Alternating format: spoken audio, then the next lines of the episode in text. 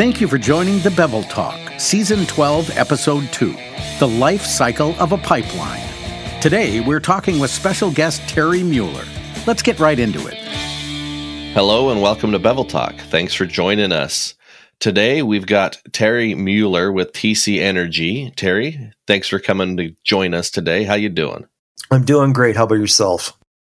I'm doing well. So, today I want to I want to talk about the life cycle of a pipeline. I know there's some perceptions out there that that pipeliners or pipeline companies really don't plan or care a whole lot about where things are going and how it's going, but the pipeline guys that I've been around and the gals that I've been around have been very meticulous planners and very conscious and care greatly about the detail of their work. So Talk me through the life cycle of a pipeline from from planning to execution. What, what does that look like? So, um, first and foremost, I just want to kind of dispel the myth. You know, most of the transmission companies in North America, we are so concerned about public safety, the quality, and the deliverability of making sure that everybody's consumer needs are met. And we do not take our jobs very lightly. We do are very serious about it. And the amount of money that TC Energy spends on, you know, integrity work, uh, research and development, um, other stuff like this as well, quality programs, everything is to ensure that, you know what, the public's protected at all times. And that's one thing I want to kind of mention first and foremost. Second thing is is how we start from the beginning, from point A to point Z. So on point A, we usually find, you know, where is the demand? Then we have a regulatory process. It's not like we just go and start slap, you know, putting pipe in the ground. We we actually have to get permission both on a federal and a provincial or if United States on a state level to you know get applications made. And when we do the applications before we even think about anything we have to show a quality program. We have to show our welding program. We have to do the assessments as well. And we have to do environmental impact studies. There's a lot of forethought before we even think about striking that first arc or what type of material to use. Once we get that regulatory approval done then we start doing our design. And our design is usually involved with piping engineer, stress analysis, um, all these team members to ensure that when we place that piece of pipe in the ground, it's done in a prudent and a safe and a, a manner that, you know what, 50 years time down the road, that pipeline is going to be just good as new. And we do our, we try our best. Then once we get the design done, they will tell us what materials to use, the welding department will look at welding processes and we have them start using automatics with great success. I was mostly involved with facilities and Winchell was one of the first projects where we did actual wire process in the shop and the field.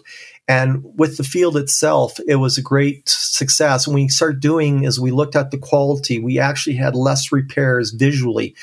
We had, when we did the welding procedure, we met or exceeded code and specification requirements dealing with tensiles and impacts and hardness and all the rest. The other thing that we did with the welding as well, and this is something where I'm a big, you know, fan of, is with the RMD route because of its profile itself this is where I think a lot of people have this misdemeanor, and I think we need to talk about it. We always look at the present day. You know, yes, do we have a repair? Yeah, so that's fine. What happens five years or 10 years or 15 years down the road? Um, with because of the RMD, we have I have seen it in a previous project where we use that wire process, the roots look like brand new. While when we used you know cellulosic on that same thing, it, you know, because of the actual profile, we'll never ever have a smooth profile. We found degradation by, you know, erosion and corrosion in those areas in, in the HAZ zone. So using the RMD process, we can say, you know, we're going to have a longer lifespan. And that's really important because you know what? Yes, we constructed, we new construction, you know, yeah, we had zero repair rate, but what's going to happen 5, 10, or 15 years time down the road? With uses new technology, I can honestly say that we can, you know, we will not see, erosion, you know, from vortexing along the haz zone on a root pass because of the smooth profile. The other thing as well, and I think people do forget, is because of the smoothness of the actual well itself, um, doing the visual inspection on a cellulosic is, you know, it's kind of a, I'll be honest, a little bit of a hit and miss uh, opportunity. Uh, with the with the RMD, because it's so smooth and everything else, when we use actually phased array UT and we use time of flight diffractive uh, UT on those joints, because of the smoothness, we have a better evaluation both with destructive and a non-destructive uh, testing. So and once the once the well gets complete and it meets both non-destructive and destructive examinations, then we place it carefully in the ground, making sure that we meet the regulatory requirements as we stipulate in our our permit. Then we have the pipeline assessment comes into play, and pipeline assessment is kind of our, I always say, our security guards when it comes to the operation of our pipeline. They ensure that there is no defects or any other things that would affect the integrity of that pipeline for its life cycle. So that's kind of point A to point Z. So using the RMD process and using Miller technology in the field has been very advantageous. One of the other things I want to add as well, we talk about welding, but I think we're forgetting about induction heating. And the induction heating we used at Winchell was phenomenal. It did a couple things. One, increased the safety because we had no open flame. We did not have to worry about some helper, you know, swinging the torch around and, you know, we actually had it wrapped around. We had trained technicians to make to ensure that it's done in a safe, prudent manner. The heating it took quarter the amount of time compared to using tiger torches. It was consistent. The one other thing as well with induction heating and using with the with the RMD is when we use the induction heating, we noticed that the weld puddle actually got kind of how would you say it more controllable during the welding process. And i think that was one of our one of our items of success that we had used to get that zero repair rate. Well and I, I think that goes back to some of our previous statements that it, it can't just be a process change. It's got to be a process change for for quality's got to be maintainable for the operator. It's got to meet quality standards. And and you change for change sake doesn't work but finding out what's out there that you can change not just in the welding but in the heating or or in pipe bending or joint preparation or or land and and and bevel and everything just the whole process of of building a better pipeline it is. It's natural progression. It's like perfect. I always use analogy of automobiles since that's my hobby. Think back in 1960s and look at the braking system on vehicles. They used to have ABS. I used to call it almost braking system. Look at the cars we have now. You know, we have airbags. We have a, you know, we have ABS. We have lane control. We have all the safety features that are put in cars and they actually increase the longevity as well. If people think, oh, they don't build them like they used to, uh, I like to say thank God because the thing is, is I remember seeing cars back in the 60s, you might get 100,000 you know, miles out of an engine and you need a rebuild. Now you get vehicles that have over 250,000 miles and they are still working great on the road. So, and that's the same thing that's happening with the welding industry. You know what? People do not like to step out of their box. They feel uncomfortable. But us as TC Energy, when we you know help and support prime contractors to think out of the box then they start using wire and all of a sudden they're they're they're excited to do it. You know what? When you have a company i remember i used to say oh you got to change your welding procedure. Oh but now all of a sudden i got companies who stand there now it's a wire welding procedure. They're they're more than happy to change because they know the it's an investment not a cost ArcReach Smart Feeder delivers excellent RMD and pulsed MIG welding up to 200 feet away from the power source with no control cables, twice the distance previously possible. RMD and pulsed MIG processes also help reduce weld failures and eliminate backing gas on some stainless and chromoly applications.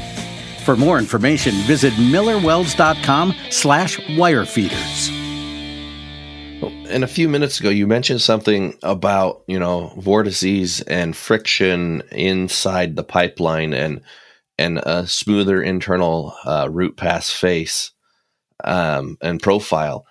Something that I hadn't considered was what that root pass profile will actually do to the to heat affected zone. And you know, you think of oil and you think of of that as all well, it's all smooth and slip slippery and and yeah, but it's still a fluid moving through a pipe. There's still heat. There's still friction. There's still particulate in there. It's it's not all smooth and fine and dandy, and that's all the things that go into the longevity of a pipeline. You're 100% correct. Um, you know, if I take a fluid, it doesn't matter what it is, if it's gas or if it's a liquid and, and, it's just basic physics. If i have a intrusion into that flow it affects it. It creates vortexes. And as we all know there's always a little bit of softening in the HAZ zone. And sometimes you know that's a bit of a concern. And if we have this root pass, this you know cellulosic root pass, which does not have a you know a smooth profile, you know sometimes we have seen degradation in those areas. But I had a project where it was under brackish water, which is one of the toughest fluids to deal with, and using the RMD process. And they're saying this is 12 years after they said they couldn't see any degradation whatsoever. So the proof's in the pudding. That's amazing. So for our listeners that don't know, why is brackish water so difficult? What what makes it so challenging? Well, on the one project with brackish, brackish is it, it's it's kind of microbiological attack. It attacks the actual corrosion. Um, we used to have in our one system, we used to replace pipe every two years. And when you have the one of the world's largest SAGD operations, it, it's not the best thing to do. You're shutting down operations to replace piping. So our we had a uh, very very smart general manager says, "Well, why don't we try a different material?" And after our materials engineer looked at it, and we came to the conclusion that, you know, for bang for buck, that duplex and super duplex would meet our needs. And when we did that, and we did testing, we did some testing to ASTM 938 A, B, and C. We have done research on welding processes, you know, root passes and everything else.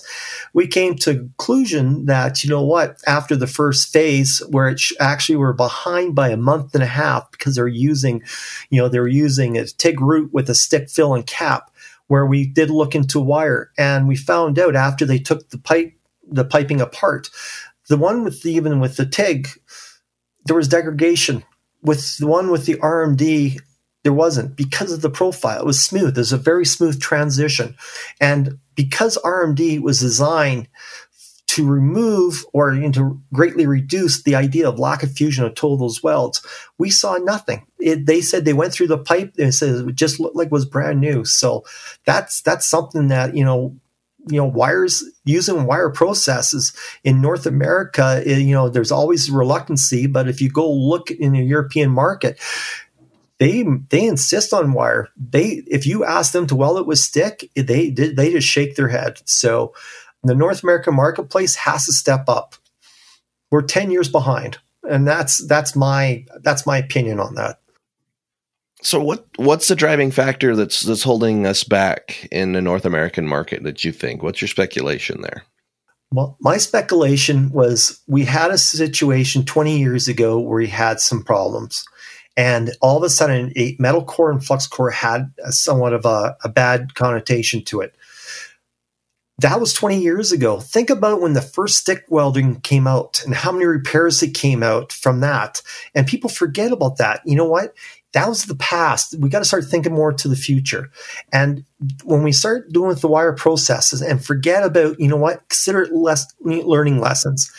And when you start going up and you saying, you know what, I can give you a welding process to guarantee you to increase productivity, increase quality, all at the same time.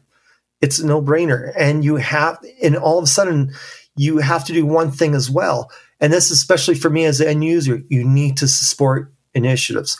And that is one of the biggest things. We have changed our welding spec to allow this process. So us as end users need to forget what happened in the past change our specification, allow our prime contractors, and I consider them team members as well because we need them to build equipment for us. Allow them to kind of expand their horizons in a safe, control manner. We want to make sure that's that they know how to weld with this process. And that's why I said numerous times, Miller has been a, a, you know, a godsend to us because, you know, numerous times I, I asked Scott for, you know, Scott McKay for help and you know what? Miller's been there. And that's, you know, when they see that their welding supply company, their, you know, their equipment company and the end users wants them to succeed, they want to succeed as well. Well, and I, I think it's it's definitely indicative of of the industry trying to to maintain quality, safety, security, um, productivity, but also moving forward. Um, you know, it takes time to be able to do that as well. You know, to be able to test and verify and understand. It's hard to run and understand what would happen in in a ten year in service pipeline without actually seeing it in service for a while. And so there's there's so many factors there, and I think that's what's so interesting about your role is you know involved in all aspects of the pipeline? You know, it was um, I was I was kind of fortunate. I kind of went from the ground up, and you know, I was a quality control inspector in a shop. Then I became quality manager. Then I became the welding specialist and stuff like that. And it was interesting to see, you know, when you get everybody involved. And this is something I think a lot of people forget. You need the welders want to weld with this equipment.